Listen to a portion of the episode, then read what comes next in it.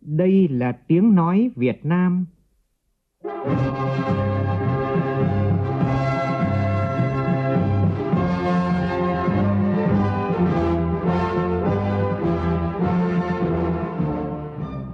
là tiếng nói Việt Nam, phát thanh từ Hà Nội, thủ đô nước Cộng hòa xã hội chủ nghĩa Việt Nam.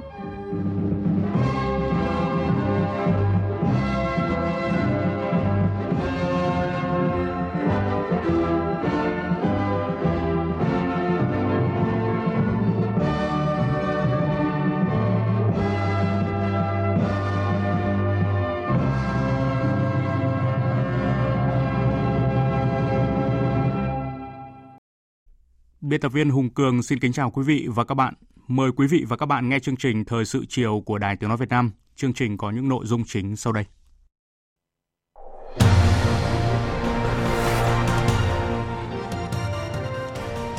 Ban Bí thư yêu cầu cán bộ đảng viên quan tâm lo Tết cho người nghèo và cấm biếu tặng quà Tết cho lãnh đạo các cấp dưới mọi hình thức. Trước việc Bộ Tài chính Hoa Kỳ báo cáo Việt Nam thao túng tiền tệ, Ngân hàng Nhà nước Việt Nam khẳng định Việt Nam điều hành tỷ giá trong khuôn khổ chính sách tiền tệ chung, không nhằm tạo lợi thế cạnh tranh thương mại quốc tế không công bằng.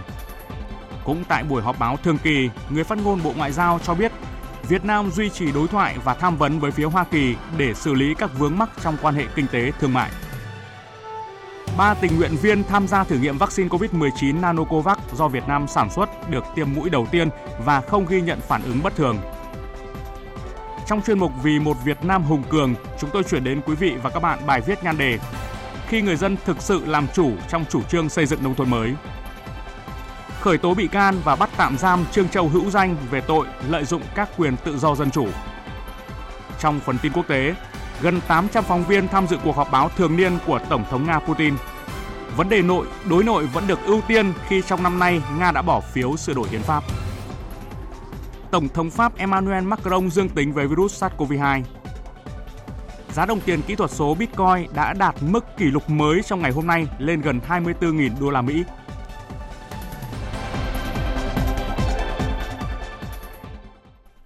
Bây giờ là nội dung chi tiết. Trước tiên là thông cáo báo chí về ngày làm việc thứ tư của hội nghị lần thứ 14 Ban chấp hành Trung ương Đảng khóa 12.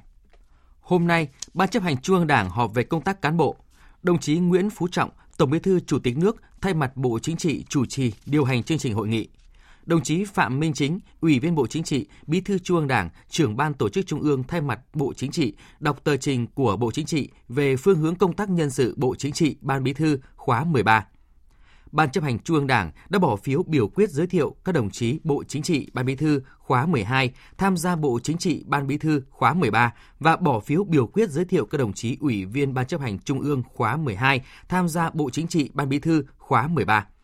đồng chí Trần Cẩm Tú, Bí thư Trung ương Đảng, chủ nhiệm Ủy ban Kiểm tra Trung ương được Bộ Chính trị ủy quyền đọc tờ trình của Bộ Chính trị đề nghị thi hành kỷ luật đồng chí Nguyễn Đức Trung, Ủy viên Ban chấp hành Trung ương Đảng, nguyên Phó Bí thư Thành ủy, nhiệm kỳ 2015-2020, nguyên Bí thư Ban chấp hành Cán sự Đảng, nguyên Chủ tịch Ủy ban Nhân dân thành phố Hà Nội, nhiệm kỳ 2016-2021.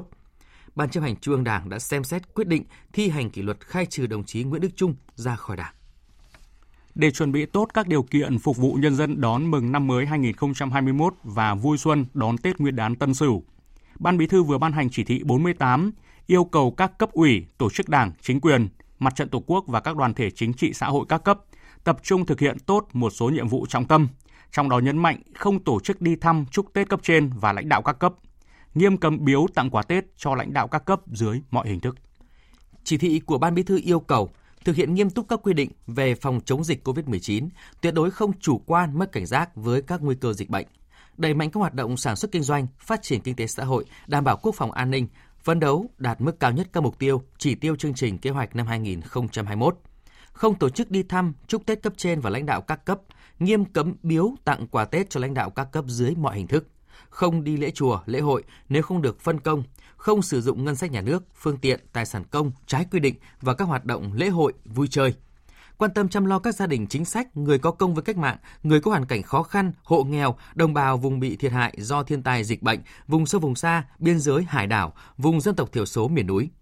việc tổ chức bắn pháo hoa chào mừng năm mới 2021 và Tết Nguyên đán Tân Sửu phải phù hợp với điều kiện, khả năng của từng địa phương, bảo đảm tiết kiệm, tuyệt đối an toàn và không sử dụng ngân sách nhà nước. Chú trọng công tác quốc phòng an ninh, nắm chắc tình hình, giữ vững an ninh chính trị, trật tự, an toàn xã hội. Thưa quý vị, chiều nay Bộ Ngoại giao họp báo thường kỳ trả lời các vấn đề báo chí quan tâm. Trong cuộc họp báo, người phát ngôn Bộ Ngoại giao Lê Thị Thu Hằng đã lên tiếng bác bỏ những quan điểm sai sự thật, định kiến xấu của Ủy ban Bảo vệ Nhà báo cho rằng chính phủ Việt Nam đang thực hiện các biện pháp đàn áp báo chí. Bà Lê Thị Thu Hằng nhấn mạnh.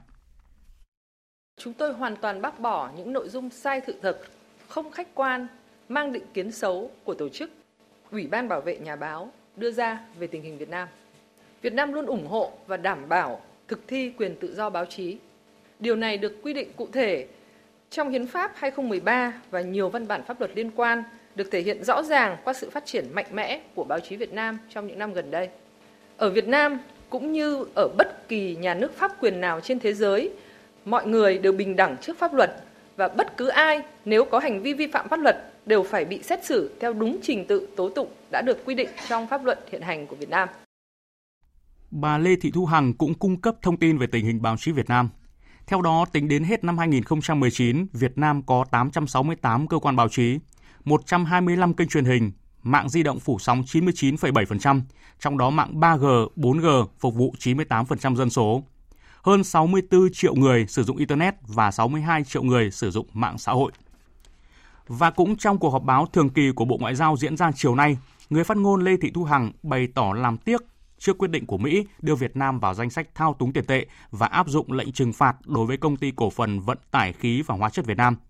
Đồng thời khẳng định Việt Nam coi trọng mối quan hệ với Hoa Kỳ và mong muốn Hoa Kỳ sớm dỡ bỏ các lệnh trừng phạt này. Trước thông tin Ngoại trưởng Mỹ Mike Pompeo tuyên bố Mỹ sẽ áp đặt lệnh trừng phạt đối với công ty cổ phần vận tải khí và hóa chất Việt Nam có các hoạt động liên quan đến Iran, người phát ngôn Bộ Ngoại giao Lê Thị Thu Hằng cho rằng Việt Nam lấy làm tiếc về quyết định của phía Hoa Kỳ và đề nghị Hoa Kỳ trên cái tinh thần quan hệ tốt đẹp giữa hai nước sớm dỡ bỏ các biện pháp trừng phạt đối với công ty cổ phần vận tải khí và hóa chất Việt Nam không làm ảnh hưởng đến các cái hoạt động kinh tế bình thường của các doanh nghiệp Việt Nam. Quan hệ giữa Việt Nam và Iran luôn công khai, minh bạch và hợp pháp. Giao dịch thương mại giữa Việt Nam và Iran là hàng hóa dân sinh, phục vụ nhu cầu thiết yếu của người dân và không trái với các nghị quyết liên quan của Hội đồng Bảo an Liên Hợp Quốc. Trả lời câu hỏi của phóng viên về bình luận của Việt Nam trước quyết định của Bộ Tài chính Mỹ đưa Việt Nam vào danh sách những nước thao túng tiền tệ, người phát ngôn Bộ Ngoại giao Lê Thị Thu Hằng khẳng định. Sáng nay thì Ngân hàng Nhà nước Việt Nam cũng đã có thông tin cụ thể về vấn đề này. Báo chí cũng đã đăng tải đầy đủ. Trong 25 năm qua, ờ, đặc biệt là từ khi thiết lập quan hệ đối tác toàn diện thì quan hệ Việt Nam Hoa Kỳ đã chứng kiến những bước phát triển mạnh mẽ trên nhiều lĩnh vực, trong đó có kinh tế, thương mại và đầu tư. Ờ, Việt Nam cũng đặc biệt coi trọng quan hệ kinh tế, thương mại với Hoa Kỳ, thực hiện nghiêm túc các cam kết cấp cao, thỏa thuận thương mại giữa hai nước cũng như các cam kết thương mại đa phương khác. Việt Nam cũng duy trì đối thoại và tham vấn trên tinh thần xây dựng với phía Hoa Kỳ để xử lý các vấn đề vướng mắc trong quan hệ kinh tế, thương mại song phương theo hướng bền vững và hài hòa lợi ích của cả hai bên. Thưa quý vị, như đã thông tin, sáng nay Ngân hàng Nhà nước Việt Nam có quan điểm chính thức về việc Bộ Tài chính Hoa Kỳ xác định Việt Nam thao túng tiền tệ và thông tin cụ thể như sau. Ngân hàng Nhà nước khẳng định việc điều hành tỷ giá những năm qua trong khuôn khổ chính sách tiền tệ chung nhằm thực hiện mục tiêu nhất quán là kiểm soát lạm phát, ổn định kinh tế vĩ mô, không nhằm tạo lợi thế cạnh tranh thương mại quốc tế không công bằng. Thặng dư thương mại song phương với Hoa Kỳ và thặng dư cán cân vãng lai là kết quả của hàng loạt các yếu tố liên quan tới các đặc thù của nền kinh tế Việt Nam – việc ngân hàng nhà nước mua ngoại tệ can thiệp thời gian qua nhằm đảm bảo hoạt động thông suốt của thị trường ngoại tệ trong bối cảnh nguồn cung ngoại tệ dồi dào, góp phần ổn định kinh tế vĩ mô, đồng thời củng cố dự trữ ngoại hối nhà nước vốn ở mức thấp so với các nước trong khu vực để tăng cường an ninh tài chính tiền tệ quốc gia. Thưa quý vị, vậy Việt Nam có thao túng tiền tệ hay không? Có hiện tượng tạo cạnh tranh thương mại quốc tế không công bằng hay không? Và để làm rõ hơn nội dung này, phóng viên Trung Hiếu, phóng viên của Đài Tiếng nói Việt Nam phỏng vấn chuyên gia kinh tế, tiến sĩ Lê Đăng Doanh. Mời quý vị và các bạn cùng nghe. Thưa ông, quan điểm của ông như thế nào về việc Bộ Tài chính Hoa Kỳ xác định Việt Nam là một trong những quốc gia có hành vi thao túng tiền tệ? Tôi rất là làm tiếc về việc Bộ Tài chính Hoa Kỳ đã công bố Việt Nam cùng với Thụy Sĩ trong danh sách là những nền kinh tế thao túng tiền tệ theo ba tiêu chí của Hoa Kỳ. Ờ, hiện nay thì còn một tháng nữa mới có thể có quyết định về việc nâng thuế hay không và phía Hoa Kỳ và phía Việt Nam sẽ có thời gian đàm phán. Tôi hy vọng là đàm phán sẽ dẫn đến hiểu biết lẫn nhau và qua đó thì dẫn đến bãi bỏ quyết định này. Vậy thì ông có đánh giá như thế nào về điều hành chính sách tiền tệ của Ngân hàng Nhà nước Việt Nam trong à, thời gian qua? Rõ ràng Ngân hàng Nhà nước Việt Nam qua chỉ điều hành chính sách tiền tệ với yêu cầu là ổn định kinh tế vĩ mô của Việt Nam mà thôi chứ hoàn toàn không có chính sách là giảm giá đồng tiền Việt Nam để thúc đẩy xuất khẩu. Việt Nam vừa qua tăng xuất khẩu vào thị trường Hoa Kỳ, chủ yếu là bởi vì chiến tranh thương mại Mỹ Trung là Trung Quốc giảm xuất khẩu vào Hoa Kỳ và Việt Nam đã có những nỗ lực tăng xuất khẩu để bù đắp một phần những các cái nhu cầu do cái sự thiếu hụt của hàng hóa Trung Quốc như là dệt may, da dày hoặc là đồ gỗ. Ngoài ra thì Việt Nam không có làm bất kỳ một cái hành động gì để mà tăng cái xuất khẩu của Việt Nam vào thị trường Hoa Kỳ. Ngân hàng Nhà nước Việt Nam thì cũng đã khẳng định là việc mua ngoại tệ thời gian qua là nhằm đảm bảo hoạt động thông suốt của thị trường ngoại tệ trong nước trong cái bối cảnh uh, nguồn cung ngoại tệ dồi dào, uh, góp phần ổn định kinh tế vĩ mô, đồng thời cũng là củng cố cái dự trữ ngoại hối của Việt Nam vốn đang ở mức thấp so với các nước trong khu vực để mà tăng cường an ninh tài chính tiền tệ quốc gia. Ông thì ông nhìn nhận như thế nào về cái à, động thái này? Việc uh, Việt Nam có tăng dự trữ ngoại tệ thì điều đó phụ thuộc chủ yếu vào cái việc là chuyển ngoại tệ từ nước ngoài vào Việt Nam và có liên quan đến đầu tư nước ngoài, hoàn toàn không có liên quan gì đến cái việc là ngân hàng nhà nước đã có thao túng tiền tệ. Tôi nghĩ rằng cái điều này ờ, Việt Nam hoàn toàn có thể chứng minh được và thuyết phục được phía Hoa Kỳ. Cho nên tôi hy vọng rằng là sự kiện này sẽ được giải quyết một cách thỏa đáng và phù hợp với lợi ích của cả hai bên. À, vậy theo đánh giá của ông thì nguyên nhân sâu xa nào khiến cho Bộ Tài chính Hoa Kỳ đưa Việt Nam và Thụy Sĩ vào danh sách à, thao túng tiền tệ, đồng thời à, tăng cái danh sách giám sát thao túng tiền tệ lên đến 10 nền kinh tế khác ở thưa ông? Việt Nam và Thụy Sĩ thì được đưa vào danh sách. Ngoài ra thì họ cũng đưa 10 nền kinh tế khác vào danh sách để mà xem xét và tôi nghĩ là cái động thái này cũng là một cái động thái mà ờ, Hoa Kỳ là thường có ờ, là thực hiện khi mà cái sự thâm hụt thương mại của Hoa Kỳ là quá lớn để mà muốn chứng minh rằng là đây là lỗi của các đối tác ở bên ngoài chứ không phải là có cái lỗi nào của phía Hoa Kỳ. Vâng, à, phải nhìn nhận rằng cái động thái của Bộ Tài chính Hoa Kỳ diễn ra khi mà dịch COVID-19 trên toàn cầu đã làm thay đổi cái dòng chảy thương mại và làm gia tăng thâm hụt của Mỹ đối với các đối tác thương mại. Tuy nhiên thì đối với các doanh nghiệp xuất khẩu của Việt Nam thì qua cái sự việc này thì ông có cảnh báo như thế nào về việc mà chủ động ứng phó với những cái rủi ro nếu có? Ờ, dĩ nhiên đây cũng là một cái lời cảnh báo đối với lại các doanh nghiệp và các doanh nghiệp cần phải hết sức nghiêm túc trong việc xuất khẩu vào thị trường Hoa Kỳ bởi vì nếu mà có những các cái hành động thí dụ như là sử dụng hàng Trung Quốc với một cái giá trị gia tăng thấp ở Việt Nam để xuất sang Hoa Kỳ thì rất có thể doanh nghiệp đó sẽ bị trừng phạt và đánh thuế và lúc bây giờ thì cái thị phần của doanh nghiệp đó ở Hoa Kỳ sẽ bị đe dọa. Vâng, xin trân trọng cảm ơn ông đã chia sẻ những cái nhận định và khuyến nghị vừa rồi. Quý vị và các bạn vừa nghe phóng viên Đài Tiếng Nói Việt Nam phỏng vấn tiến sĩ Lê Đăng Doanh khẳng định Việt Nam không thao túng tiền tệ, không tạo cạnh tranh thương mại quốc tế không công bằng. Vì một Việt Nam hùng cường. Vì một Việt Nam hùng cường.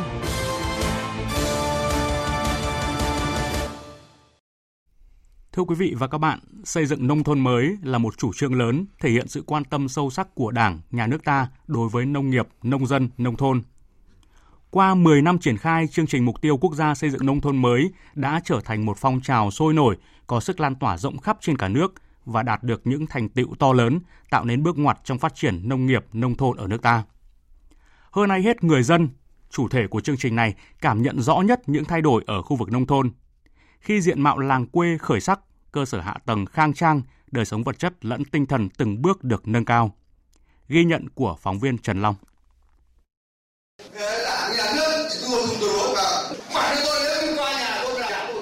Chứng kiến quê hương thay đổi từng ngày khi bắt đầu xây dựng nông thôn mới, ông Dương Phương Sáu ở xã Đồng Tâm, huyện Yên Thế, tỉnh Bắc Giang cho biết, lúc đầu mọi việc tiến triển rất chậm. Nhưng qua rất nhiều cuộc họp, nghe phổ biến tuyên truyền, mọi người mới hiểu ra đây là một chương trình lớn lấy người dân làm chủ thể. Người dân đều được biết được bàn là người thực hiện kiểm tra giám sát và cũng là người thụ hưởng cuối cùng. Khi tư tưởng đã thông, người dân đều đồng thuận, hào hứng tham gia. Như gia đình ông Sáu đã tự nguyện ủng hộ đóng góp tiền xây dựng 200 mét đường giao thông nông thôn. Mình cũng ý thức là đường xá nó phải thuận tiện. Hay là điều kiện gia đình thì cũng có chút thì cũng nên đầu tư vào. Không riêng gia đình tôi mà nhiều nhà có như là nhà lên hàng trăm triệu đầu tư vào đường. Thì tôi thấy cái này cũng là lợi ích của, của gia đình thôi. Cho mặt xã hội thì nó khang trang hơn. Các cháu đi học hành an toàn hơn. Nghĩa cử cao đẹp như gia đình ông Dư Phương Sáu không phải là hiếm. Từ đồng bằng đến vùng cao, miền Nam, miền Trung hay miền Bắc đã có rất nhiều người tiên phong, những cá nhân tiêu biểu, hộ dân trở thành điểm sáng trong xây dựng nông thôn mới. Trong 10 năm qua, đã có hàng vạn hộ gia đình tự nguyện hiến gần 45 triệu mét vuông đất, đóng góp hàng chục nghìn tỷ đồng và gần 60 triệu ngày công lao động xây dựng các công trình công cộng phúc lợi ở địa phương. Thực tế cho thấy, người dân ủng hộ tiền của đất đai công sức đóng góp xây dựng nông thôn mới và họ thật sự hài lòng với sự biến chuyển tích cực ngày nay. Đó là những vùng nông thôn tốt lên về mọi mặt, từ đời sống, thu nhập, văn hóa, giáo dục, y tế, an ninh trật tự, quốc phòng. Sau đây là một số ý kiến người dân tại tỉnh Lai Châu, Vĩnh Phúc, Hà Tĩnh, Phú Yên về xây dựng nông thôn mới ở địa phương. Trước kia chưa có đường bê tông thì nói chung là đường đi rất là khó và trẻ con cũng đi học rất là khó. Nhưng mà từ khi có đường bê tông thì bà con cũng thấy hạnh phúc hơn vì có đường đi cho dù là mưa hay nắng là cũng vẫn đi được. Vì cái lợi ích chung của xóm, của làng, tôi cũng sẵn sàng gia đình là hiến để mà phục vụ cho xây dựng nông thôn mới và đường thoát nước phục vụ chung cho cả xóm có cái chủ trương ở trên xây dựng nông thôn mới từ dân và thôn xóm rất chính là tích cực công rồi thì của bỏ ra nhưng mà đạt đưa lại cái kết quả như hiện tại là rất thành công và mỹ mãn này. Bây giờ bà con rất là tự giác, cái ý thức rất là tốt. Hướng là bà con người ta xây dựng nông thôn mới, xanh, sạch, đẹp. Người dân không chỉ tự hào về những thay đổi tích cực của diện mạo, cơ sở hạ tầng, an ninh trật tự ở làng quê, trong đó có đóng góp của chính mình, mà quan trọng hơn là từ những định hướng giải pháp cụ thể của chính quyền, cơ quan chức năng đã giúp họ nâng cao đời sống. Vai trò chủ thể của người dân tiếp tục được phát huy khi thay đổi cách nghĩ, tư duy trong phát triển kinh tế nông thôn với nhiều tổ hợp tác, hợp tác xã được thành lập, từ quy mô sản xuất đơn lẻ đến chuỗi giá trị, sản xuất hàng hóa tập trung. Đơn cử như với củ nghệ nếp vàng nổi tiếng của tỉnh Bắc Cạn. Nếu như trước đây chỉ là nghệ dạng bột thô sơ thì nay chính người dân đã áp dụng công nghệ mới cho ra những sản phẩm tinh chế, giá trị kinh tế cao, mang dấu ấn đặc sản của địa phương này thông qua chương trình Mỗi xã một sản phẩm ô cốp, một chương trình tập trung phát triển kinh tế nông thôn trong xây dựng nông thôn mới.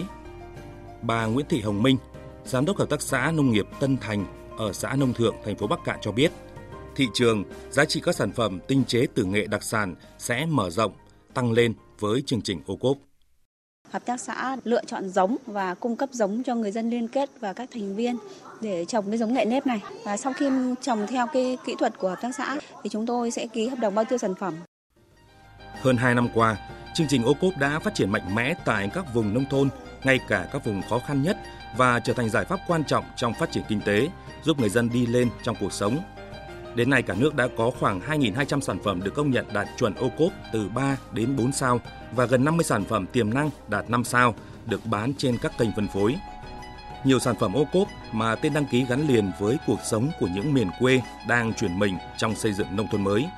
Ông Lê Văn Mưa, Giám đốc Hợp tác xã Trí Lực ở xã Trí Lực, huyện Thới Bình, tỉnh Cà Mau, giải thích về tên gọi gạo Hoàng Yến, một sản phẩm phát triển ô cốp của hợp tác xã như sau.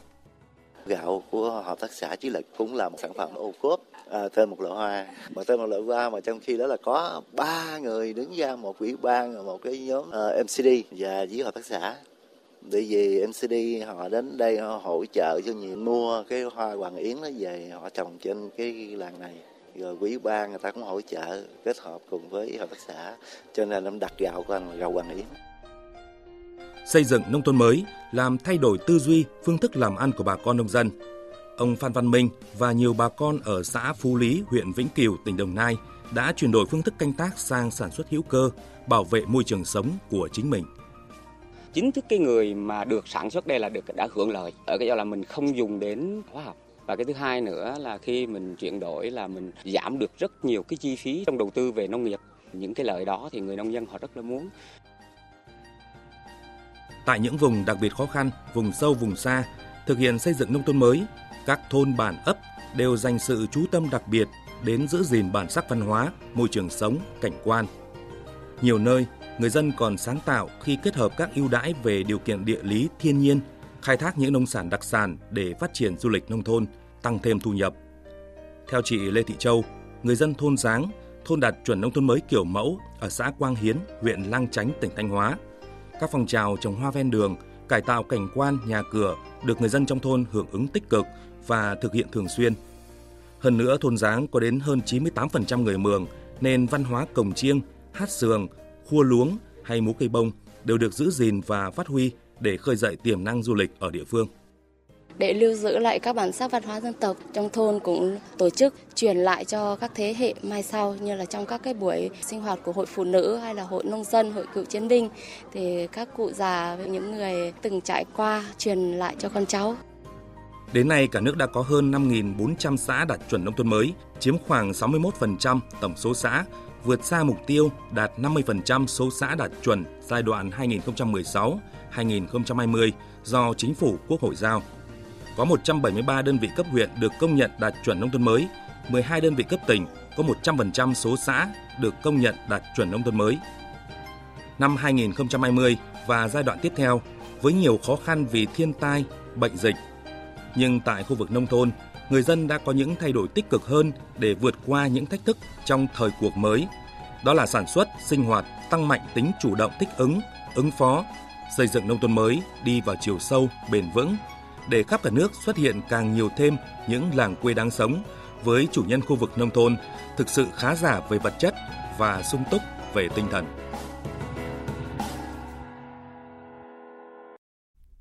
Quý vị và các bạn vừa nghe bài viết trong tiết mục Vì một Việt Nam hùng cường với nhan đề Khi người dân thực sự làm chủ trong chủ trương xây dựng nông thôn mới. Và trong chương trình Thời sự chiều mai, tiết mục Vì một Việt Nam hùng cường, mời quý vị và các bạn đón nghe bài 1 trong loạt 3 bài có nội dung cải cách thể chế kinh tế, những gợi mở cho giai đoạn tới. Thời sự VOV, nhanh, tin cậy, hấp dẫn. Mời quý vị nghe tiếp chương trình Thời sự chiều của Đài Tiếng Nói Việt Nam. Chiều nay với vai trò Chủ tịch ASEAN năm 2020, Bộ Lao động Thương binh và Xã hội phối hợp với Hội đồng Công đoàn Dịch vụ các nước ASEAN tổ chức đối thoại xã hội ASEAN lần thứ 11 với chủ đề xây dựng lại một ASEAN gắn kết và chủ động thích ứng sau đại dịch COVID-19. Dự buổi đối thoại có các đầu mối của Hội nghị quan chức cấp cao ASEAN về lao động, Ban thư ký ASEAN, đại diện các tổ chức của người lao động và người sử dụng lao động ASEAN, các tổ chức quốc tế trong khu vực.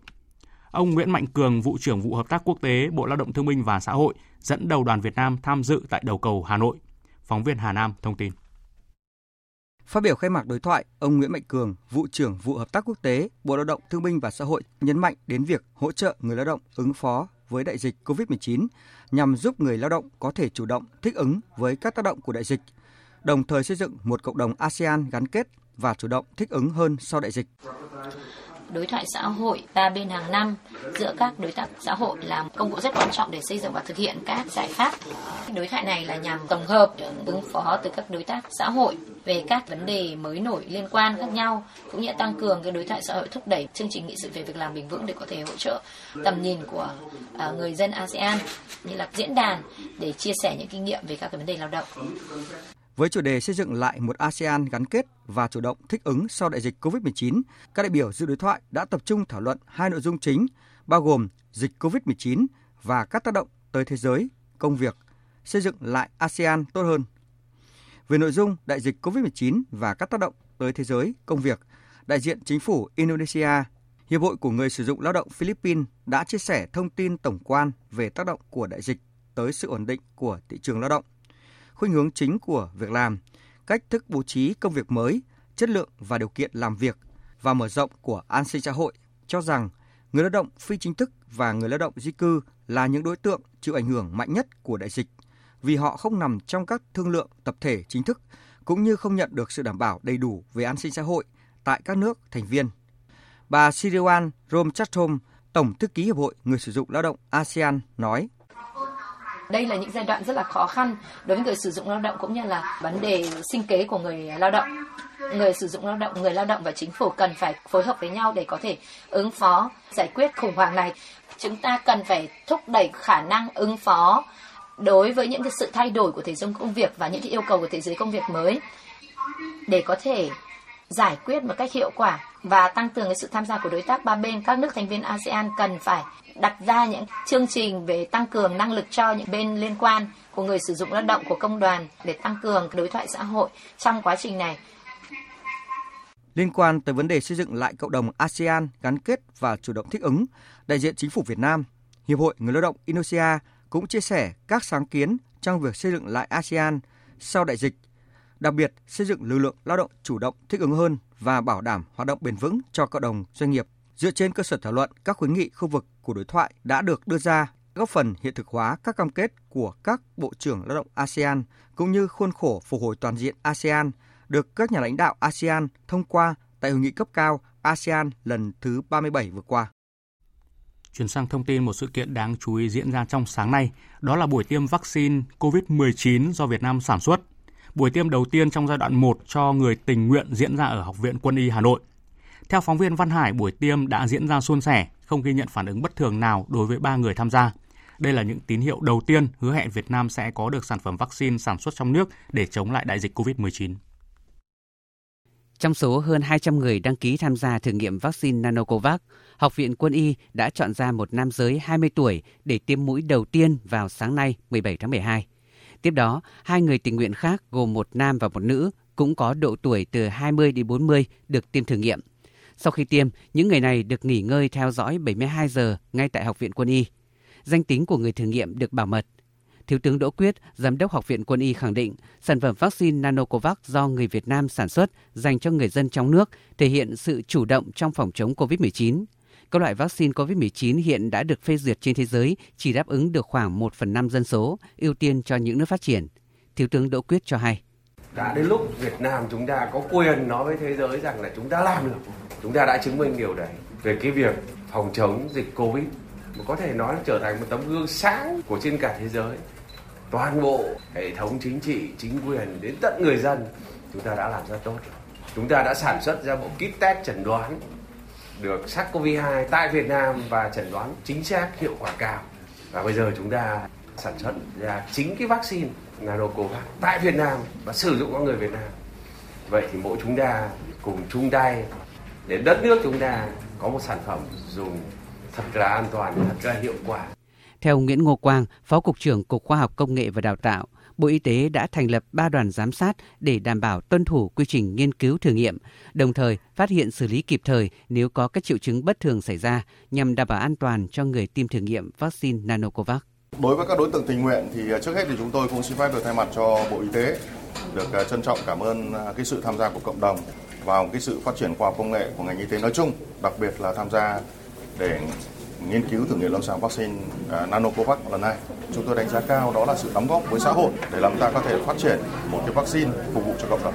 Và hệ thống nghiên cứu phát triển vaccine của Việt Nam thì đã được Tổ chức Y tế Thế giới công nhận. Do vậy thì quy trình nghiên cứu hiện nay đối với vaccine Nanocovax này tương đồng với các quy trình nghiên cứu ở trên thế giới. Chương trình tiếp tục với những nội dung khác. Ủy ban nhân dân tỉnh Thừa Thiên Huế ngày hôm nay tổ chức họp các đơn vị liên quan để bàn kế hoạch tổ chức tìm kiếm giai đoạn 4 các nạn nhân mất tích tại công trường thủy điện Rào Trăng Ba, xã Phong Xuân, huyện Phong Điền. Giai đoạn 4 sẽ có hai nhiệm vụ, gồm hoàn thành việc xây dựng đập ngăn của công ty cổ phần thủy điện Rào Trang 3 và tổ chức lực lượng tìm kiếm nạn nhân mất tích tại khu vực lòng sông Rào Trang từ đoạn tiếp giáp giai đoạn 3 về hạ lưu sông khu vực ngã ba Tam Dần với chiều dài khoảng 2,5 km.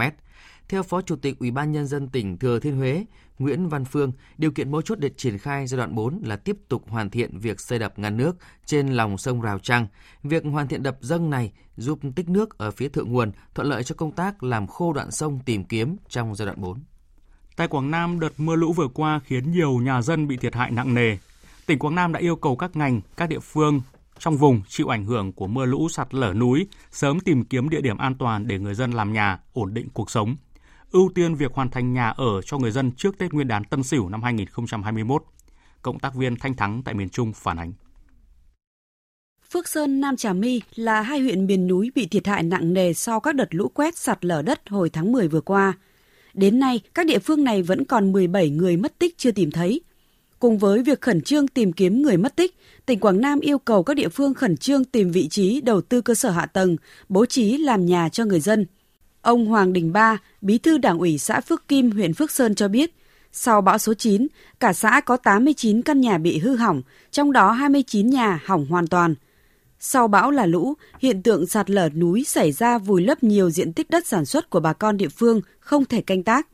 Cả hệ thống chính trị vào cuộc hỗ trợ vùng bão lũ. Tuy nhiên, gian nan nhất hiện nay là việc dựng lại nhà cho người dân sớm ổn định cuộc sống. Hơn một tháng vừa rồi, thì sự vào cuộc của chính quyền địa phương, các cấp, các nhà hảo tâm, các nhà thiện nguyện đến Phước Kim thì đã đến để giúp nhân dân về nhu yếu phẩm, quần áo, rồi một số doanh nghiệp đóng trên địa bàn, một số đơn vị cũng có hỗ trợ làm nhà cho nhân dân. Hiện nay thì nhân dân dần khắc phục cuộc sống và địa phương thì đang lo lắng cái việc là tái nhà ở cho nhân dân.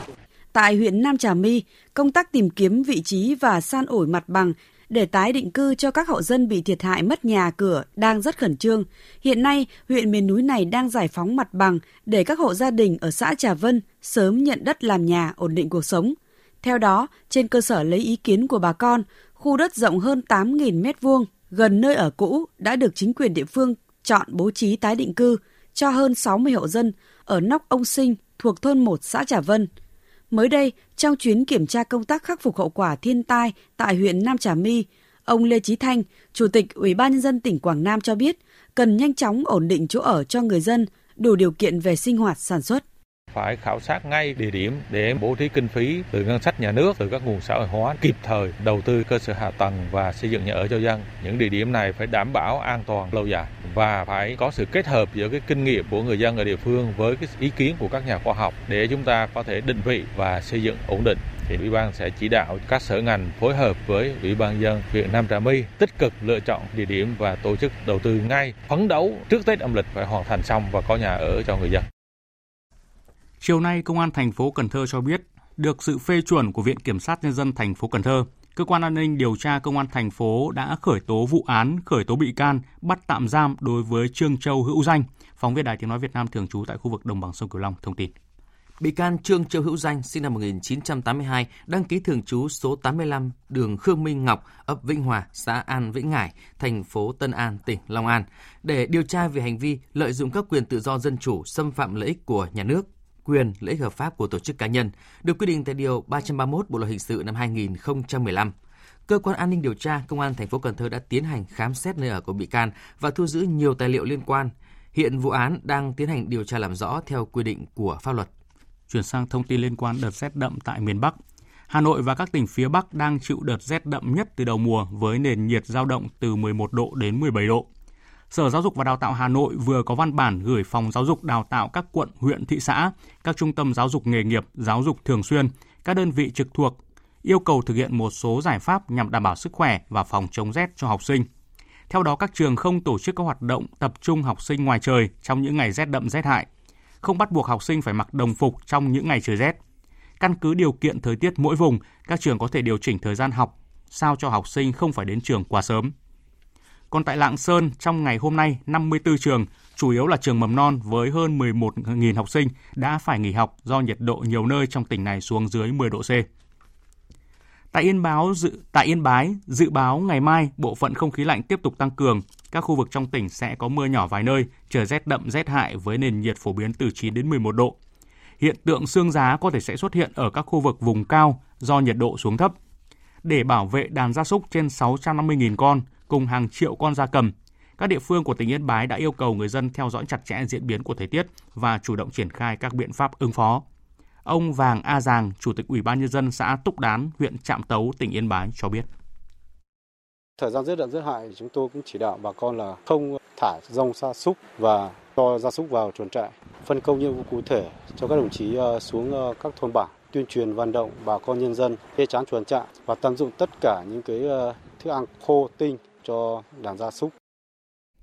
Còn tại Cao Bằng, trước tình hình rét đậm rét hại mấy ngày qua, chính quyền và người dân đang có các biện pháp tích cực nhằm giảm thiểu thiệt hại sản xuất nông nghiệp và chăn nuôi gia súc. Phóng viên Công luận, cơ quan thường trú khu vực Đông Bắc thông tin. Mấy ngày qua, một số nơi ở tỉnh Cao Bằng đã xuống đến dưới 10 độ C, cá biệt có nơi xuống khoảng 5 đến 6 độ như các vùng núi phía Hoắc, phía Đén của huyện Nguyên Bình. Trời lạnh kèm mưa mù, khí hậu ẩm ướt ảnh hưởng xấu đến đàn vật nuôi và cũng là điều kiện thuận lợi để các loại dịch bệnh phát sinh. Rút kinh nghiệm qua thiệt hại các năm trước, năm nay người dân tại Cao Bằng đã có sự chủ động hơn trong việc tích trữ thức ăn, che chắn chuồng trại cho gia súc. Anh Nông Văn Duy ở xã Vân Trình, huyện Thạch An cho biết, gia đình anh có 5 con trâu để có đủ thức ăn trong cả mùa đông kéo dài. Việc tích trữ thức ăn đã được gia đình chuẩn bị từ tháng 9, tháng 10. Vài mùa đông là từ lúc tan à thân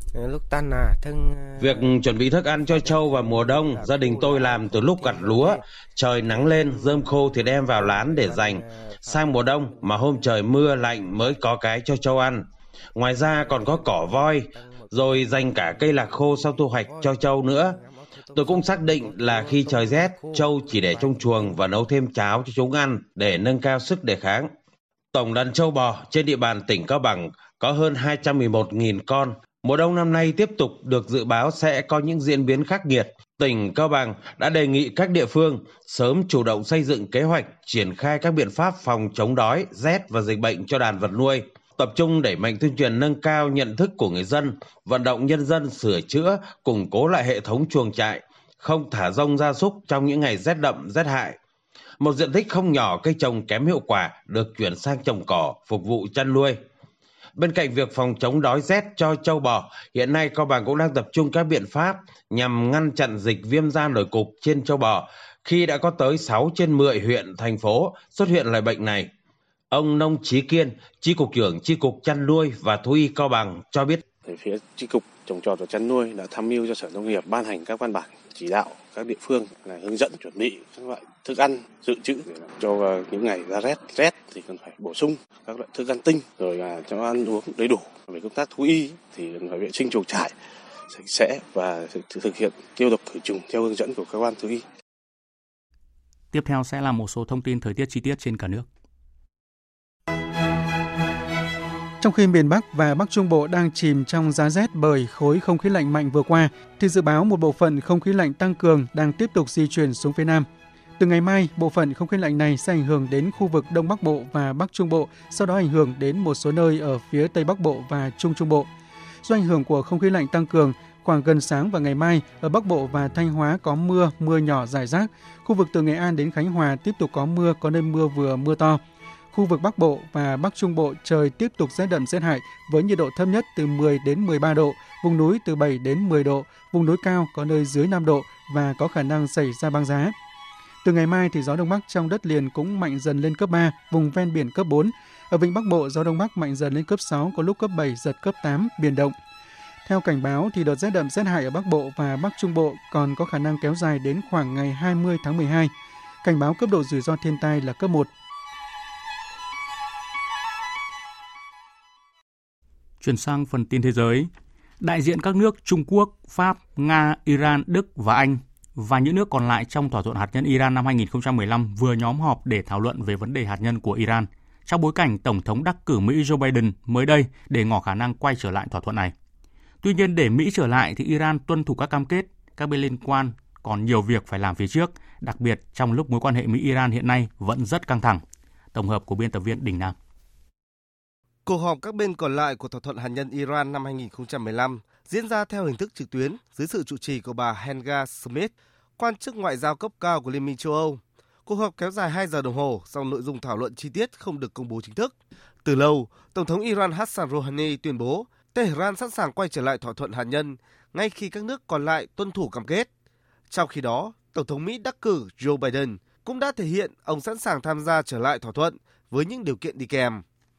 Tuy nhiên, căng thẳng leo thang trong quá khứ, cộng thêm vụ ám sát nhà khoa học hạt nhân Iran Mohsen Fakhrizadeh vào tháng trước đã làm gia tăng căng thẳng giữa Iran với Mỹ và các nước đồng minh. Sau vụ việc, các nghị sĩ Iran đã thông qua một dự luật kêu gọi mở rộng các chương trình hạt nhân của Iran và chấm dứt thanh tra các cơ sở hạt nhân của cơ quan năng lượng nguyên tử quốc tế. Trong khi lãnh tụ tối cao Iran Ali Khamenei hôm qua tuyên bố Mỹ vẫn là kẻ thù của nước này dù ai làm tổng thống. Căng thẳng Mỹ-Iran thực sự khiến con đường quay trở lại thỏa thuận hạt nhân của chính quyền Mỹ sắp tới sẽ dài hơn. Thêm vào đó, hiện chưa rõ điều kiện mà chính quyền Mỹ sắp tới đưa ra để quay trở lại là gì. Thưa quý vị và các bạn, một sự kiện quốc tế rất đáng chú ý ngày hôm nay đó là cuộc họp báo thường niên lần thứ 16 của Tổng thống Nga Putin. Sự kiện này bắt đầu cách đây hơn 2 giờ và vẫn đang tiếp tục diễn ra. Phóng viên Anh Tú và Văn Thường thường trú tại Nga thông tin. Do ảnh hưởng của đại dịch COVID-19 nên cuộc họp báo năm nay được tổ chức theo chế độ hội nghị truyền hình. Tổng thống Nga Putin kết nối từ dinh thự của ông ở Novo, Ogariovo. Đồng thời, hình thức tiến hành được bổ sung các yếu tố của đường dây trực tiếp. Đây là cơ hội để không chỉ các nhà báo mà tất cả người dân Nga đều có thể liên hệ với nguyên thủ quốc gia. Câu hỏi đầu tiên của nhà báo từ vùng Magadan. Nhà báo này đã hỏi Tổng thống Putin rằng năm nay xấu hay tốt – Tổng thống lưu ý rằng năm sắp qua đi đã mang lại cả những điểm cộng và điểm trừ. Năm nay gắn liền với một vấn đề đó là đại dịch COVID-19. Nga nằm trong top 3 nước dẫn đầu trên thế giới về xét nghiệm COVID-19. Nga cũng là nước đầu tiên sản xuất được vaccine ngừa COVID-19, đó là Sputnik V của trung tâm Gamaleya và rất hiệu quả. Theo Tổng thống Putin, việc tiêm chủng phổ cập là cần thiết. Điều này sẽ giúp vượt qua đại dịch và tạo ra khả năng miễn dịch trên toàn quốc. Ông cũng nhấn mạnh rằng vaccine trong nước chống lại COVID-19 là an toàn và hiệu quả. Cải cách sức khỏe ban đầu phải đảm bảo 100% khả năng tiếp cận y tế của người dân Nga. Tất cả các nguồn lực dự kiến cho việc này sẽ được sử dụng và bắt đầu ở Nga từ ngày 1 tháng 1 năm 2021. Chương trình này sẽ được phân bổ 500 tỷ rúp từ ngân sách liên bang và 50 tỷ rúp từ ngân sách khu vực. Tình hình kinh tế của đất nước cũng được phóng viên đặt câu hỏi. Nhà lãnh đạo Nga cho biết năm 2020, kinh tế Nga suy giảm khoảng 3,6%. Đây là mức thấp so với các nước phát triển ở châu Âu hay so với Mỹ. Lĩnh vực ngân hàng đang trong tình trạng khả quan. Lợi nhuận của các ngân hàng lên tới 1,3 nghìn tỷ rúp.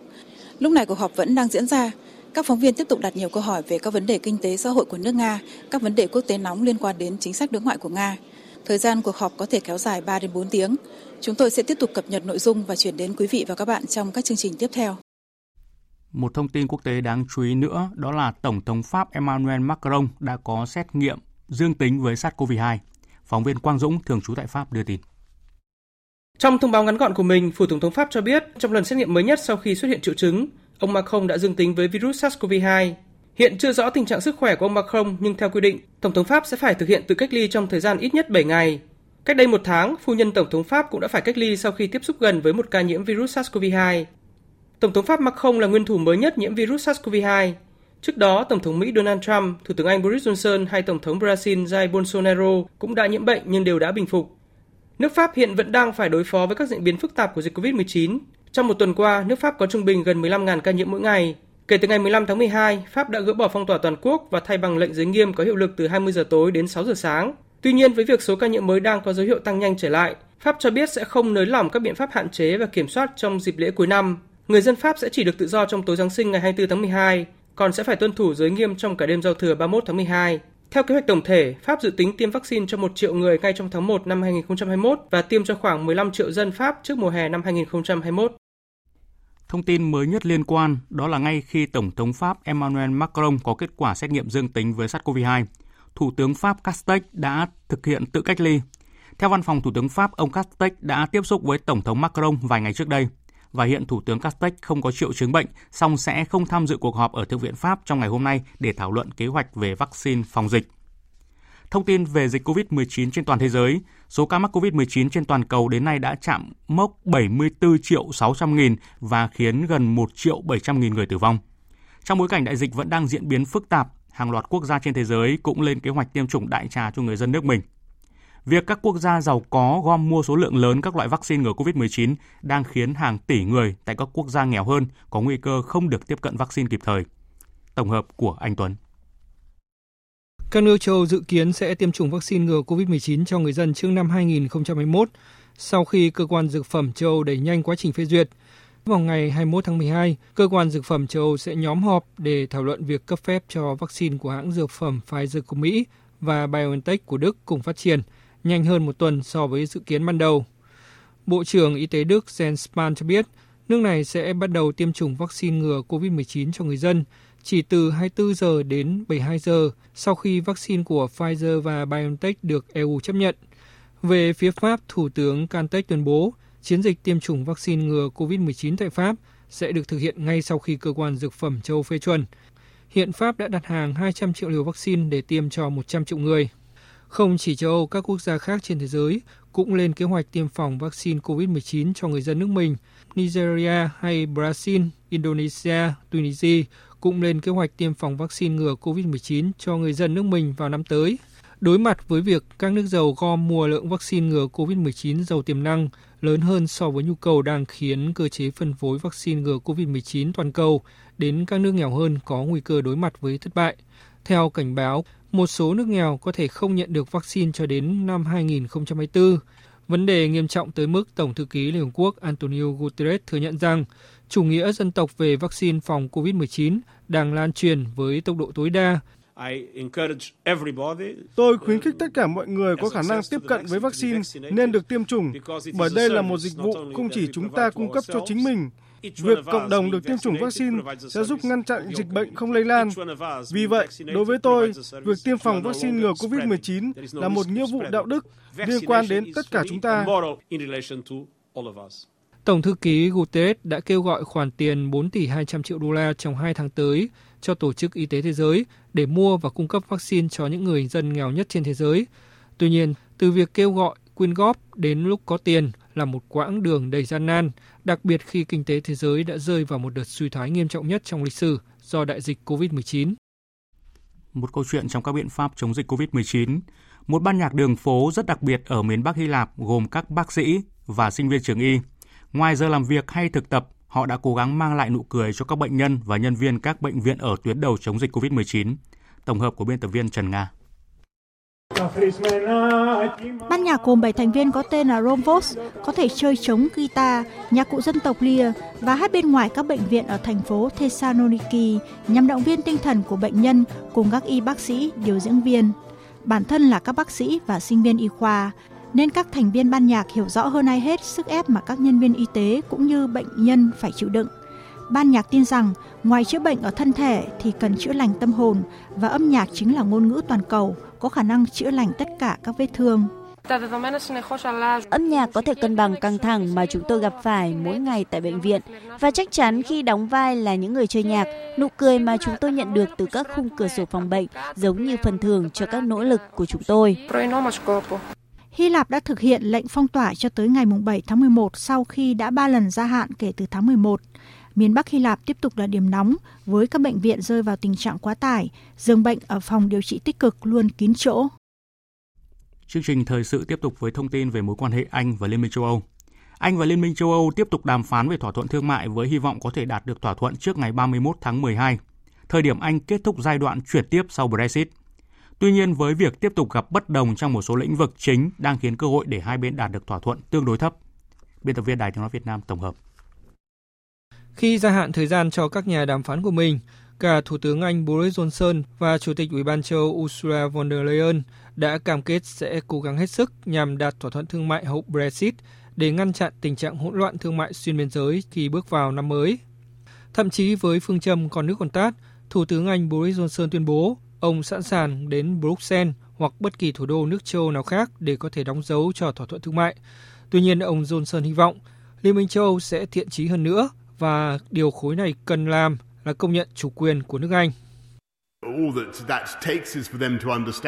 Họ cần hiểu rằng Vương quốc Anh có quyền giống như các nước khác, đó là có thể kiểm soát luật pháp và vùng biển đánh bắt cá của chính mình. Tuy nhiên, với bất cứ điều gì xảy ra trong vài ngày tới, tôi biết rằng nước Anh sẽ phát triển thịnh vượng theo những điều khoản mà chúng tôi đồng ý với những người bạn châu Âu. Về phía EU trong cuộc họp báo hôm qua, Chủ tịch Ủy ban châu Âu von der Leyen thông báo Tin tốt là các nhà đàm phán Anh và Liên minh châu Âu đã đạt được tiến triển trong phần lớn các vấn đề, song vẫn còn hai vấn đề mà Anh và EU chưa thể nhượng bộ là sân chơi công bằng và quyền đánh bắt cá. Như vậy có thể thấy được mong muốn đạt thỏa thuận thương mại giữa EU và Anh, cho dù cả hai bên đều đánh giá thấp cơ hội thành công. Theo giới quan sát, trong trường hợp nếu hai bên không thể đạt được thỏa thuận thương mại vào thời hạn chót, một kịch bản có thể xảy ra là vào ngày 1 tháng 1 năm tới, anh và EU có thể sẽ áp dụng một thỏa thuận tạm thời nhằm tạo điều kiện để hàng hóa không bị ùn tắc tại biên giới sau ngày 31 tháng 12. Một thông tin kinh tế quốc tế rất đáng chú ý trong ngày hôm nay, đó là giá đồng tiền kỹ thuật số Bitcoin đã tăng lên mức cao kỷ lục mới trong ngày, lên đến gần 24.000 đô la Mỹ chỉ một ngày sau khi lần đầu vượt ngưỡng 20.000 đô la Mỹ. Đồng Bitcoin đã tăng gần 11% lên 23.655 đô la. Như vậy, tính từ đầu năm nay, đồng tiền này đã tăng giá tới 220% nhờ nhu cầu tăng cao của giới đầu tư đối với đồng tiền này xuất phát từ tiềm năng thu lợi nhuận nhanh chóng, chống lạm phát và kỳ vọng xu hướng đồng tiền này sẽ trở thành phương thức thanh toán chủ đạo. Đồng Bitcoin có xu hướng tăng giá sau khi công ty thanh toán trực tuyến PayPal của Mỹ ngày 21 tháng 10 cho phép khách hàng sử dụng tiền kỹ thuật số để thanh toán. Trong khoảng 5.660 loại tiền kỹ thuật số đang được giao dịch trên thị trường, Bitcoin là loại tiền kỹ thuật số phổ biến nhất và lớn nhất thế giới, chiếm đến 66% tổng vốn hóa thị trường tiền kỹ thuật số, với giá trị ước đạt hơn 168 tỷ đô la. Tiếp theo chương trình như thường lệ là trang tin thể thao.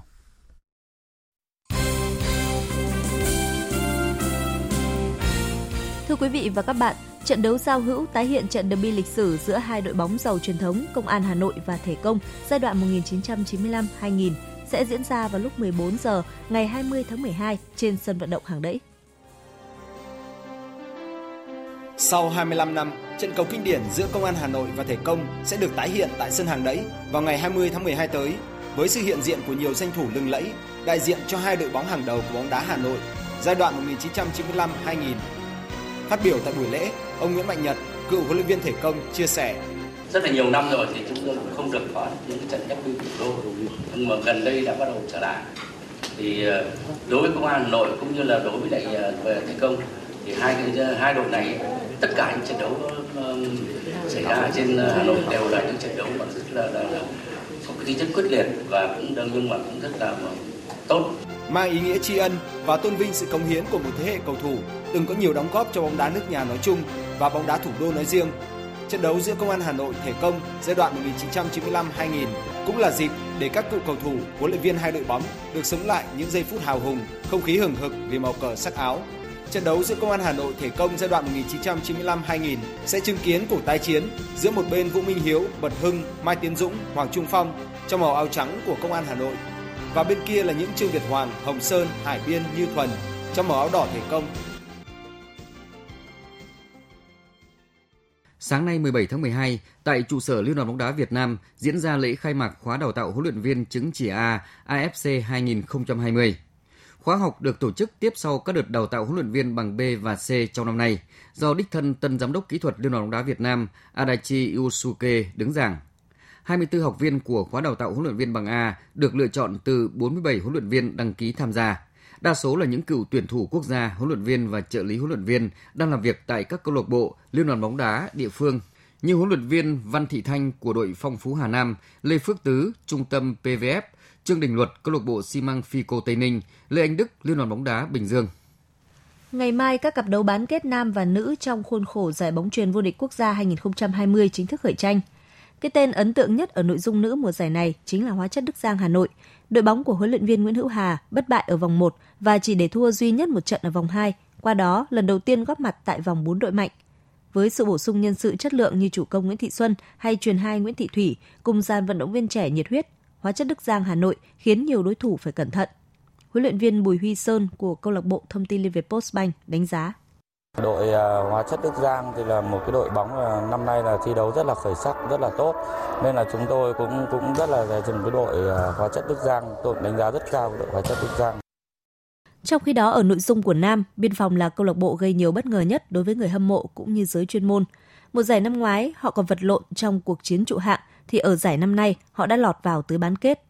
Với độ tuổi từ 18 đến 21, Biên phòng đã mang đến giải vô địch quốc gia năm nay một luồng gió mới về sức trẻ và sự nhiệt huyết, điều mà bóng truyền Việt Nam rất cần ở thời điểm này.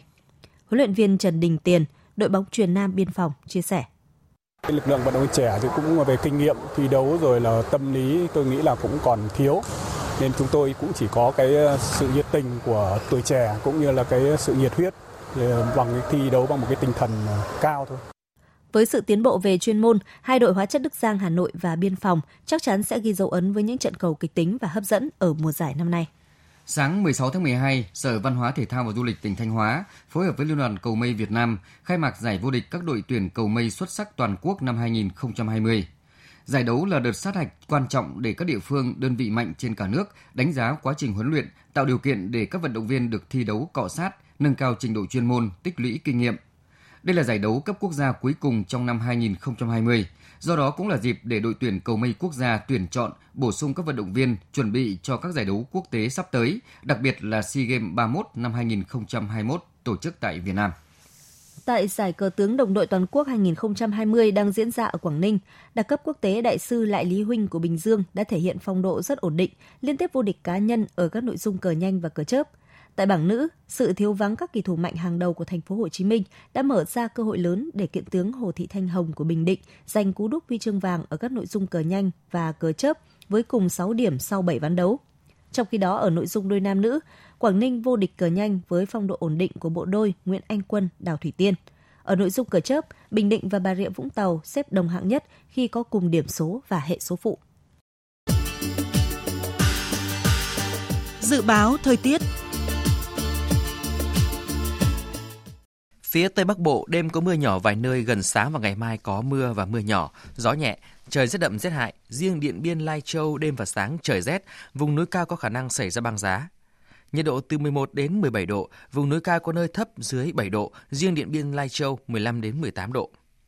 Phía Đông Bắc Bộ đêm có mưa nhỏ vài nơi, gần sáng và ngày mai có mưa, mưa nhỏ rải rác, gió Đông Bắc mạnh dần lên cấp 3, vùng ven biển cấp 4, trời rét đậm, rét hại. Vùng núi cao có khả năng xảy ra băng giá, nhiệt độ từ 10 đến 15 độ, vùng núi từ 7 đến 10 độ, vùng núi cao có nơi dưới 5 độ. Các tỉnh từ Thanh Hóa đến Thừa Thiên Huế, phía Nam có nơi mưa vừa, mưa to, gió Bắc đến Tây Bắc cấp 2, cấp 3, trời rét, phía Bắc rét đậm, nhiệt độ từ 12 đến 18 độ, phía Nam từ 16 đến 19 độ. Các tỉnh ven biển từ Đà Nẵng đến Bình Thuận có mưa, có nơi mưa vừa mưa to, riêng Ninh Thuận, Bình Thuận có mưa rào và rông vài nơi, gió đông bắc cấp 3, nhiệt độ từ 20 đến 26 độ, phía Nam có nơi trên 23 độ.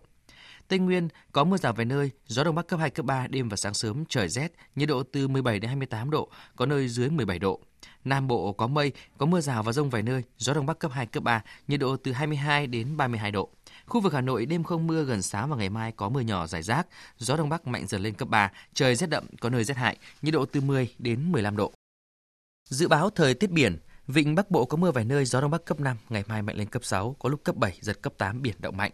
Vùng biển từ Quảng Trị đến Quảng Ngãi, vùng biển từ Bình Định đến Ninh Thuận, vùng biển từ Bình Thuận đến Cà Mau có mưa rải rác ở ven bờ, gió đông bắc cấp 6 giật cấp 7 biển động. Khu vực Bắc Biển Đông và khu vực quần đảo Hoàng Sa thuộc thành phố Đà Nẵng có mưa vài nơi, trong cơn rông có khả năng xảy ra lốc xoáy và gió giật mạnh, gió đông bắc cấp 6 cấp 7 giật cấp 9 biển động mạnh. Khu vực giữa Biển Đông và khu vực quần đảo Trường Sa thuộc tỉnh Khánh Hòa có mưa rào và rông vài nơi, gió Đông Bắc cấp 5, phía Bắc cấp 6, giật cấp 7, biển động. Khu vực Nam Biển Đông có mưa rào và rông rải rác, gió Đông Bắc cấp 4, cấp 5. Vùng biển từ Cà Mau đến Kiên Giang và Vịnh Thái Lan có mưa rào và rông rải rác, gió Đông Bắc cấp 4.